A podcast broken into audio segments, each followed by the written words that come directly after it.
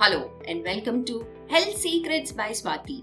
I am Swati, your clinical nutritionist cum dietitian with more than 15 years of experience across famous hospitals, fitness centers, and as a freelancer. I serve clients across the world. In my podcast series, I share nutrition science based health secrets for people who aspire to stay healthy, fit, and happy.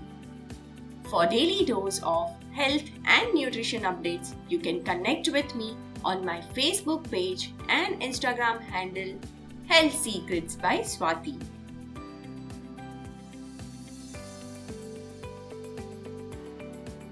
हमारे शरीर में सात major glands होते हैं उसमें से एक major gland है थायराइड ग्लैंड ये हमारी नेक में फ्रंट साइड में लोकेटेड है और ये सिर्फ़ दो इंच साइज़ में होती है।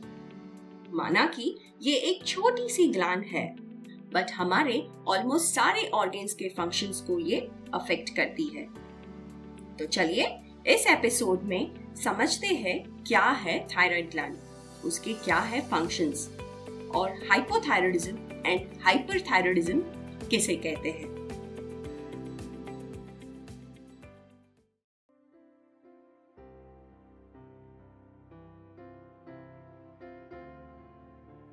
हमारे शरीर में ग्लैंड्स होती है एंड ये ग्लैंड्स हॉर्मोन्स को सिक्रीट करती है और ये हॉर्मोन्स हमारे ऑर्गन्स को ठीक से फ़ंक्शंस करने में हेल्प करता है। जैसे कि thyroid gland thyroid gland fat and carbohydrate metabolism को रेगुलेट करता है. हार्ट एंड डाइजेशन फ़ंक्शंस में भी हेल्प करती है. ये cholesterol levels and blood calcium levels को बैलेंस रखने में हेल्प करती है. प्रेगनेंसी के दरमियान फीटस के ब्रेन डेवलपमेंट के लिए भी ये बहुत इंपॉर्टेंट है. इसके साथ ये मेंसेस को भी रेगुलर रखती है. और हमारे स्किन टिश्यूज को हेल्दी रखती है। ऐसे कई तरह के इंपॉर्टेंट काम थायराइड ग्लैंड करती है। थायराइड ग्लैंड दो हार्मोन सीक्रेट करती है T3 एंड T4 जब थायराइड ग्लैंड ये हार्मोन्स जैसे कि T3 एंड T4 को कम सीक्रेट करती है तो उसे हाइपोथायरॉयडिज्म कहते हैं।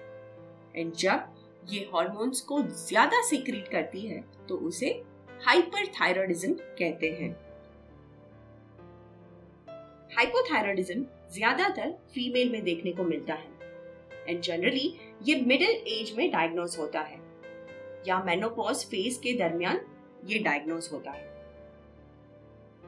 और जैसे कि मैंने पहले बताया कि थायराइड ग्लैंड के बहुत इंपॉर्टेंट फ़ंक्शंस हैं।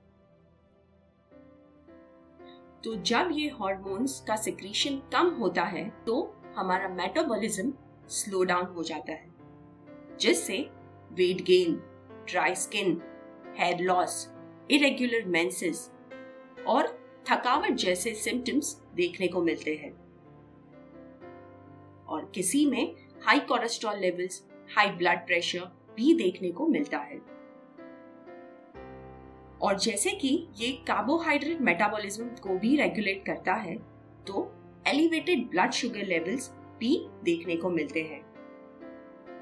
और कई लोगों में बिकॉज़ ऑफ़ हाइपोथायरॉयडिज्म गोइटर जिसमें थायराइड की साइज़ मतलब कि थायराइड ग्लैंड ग्लैंड की साइज़ बढ़ जाती है।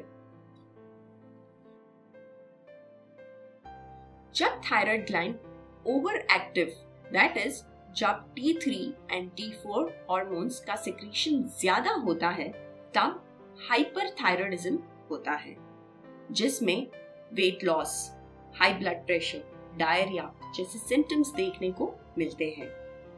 ये भी जनरली वुमेन्स में डायग्नोज होता है। थायराइड ग्लैंड के स्मूथ फंक्शनिंग के लिए न्यूट्रिशन बहुत इंपॉर्टेंट रोल प्ले करता है। एंड उसके एसोसिएटेड सिम्टम्स को भी ये क्योर करने में मदद करता है।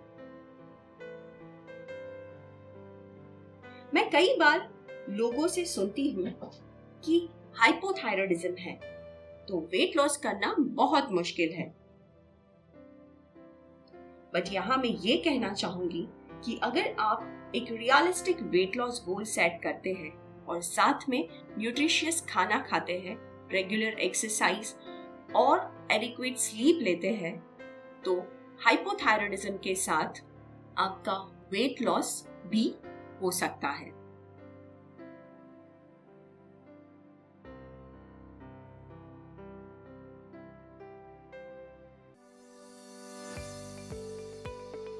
तो नेक्स्ट एपिसोड में जानते हैं कि हाइपोथायरॉयडिज्म में कौन से न्यूट्रिएंट्स इंपॉर्टेंट है जो हमें मिस नहीं करना चाहिए?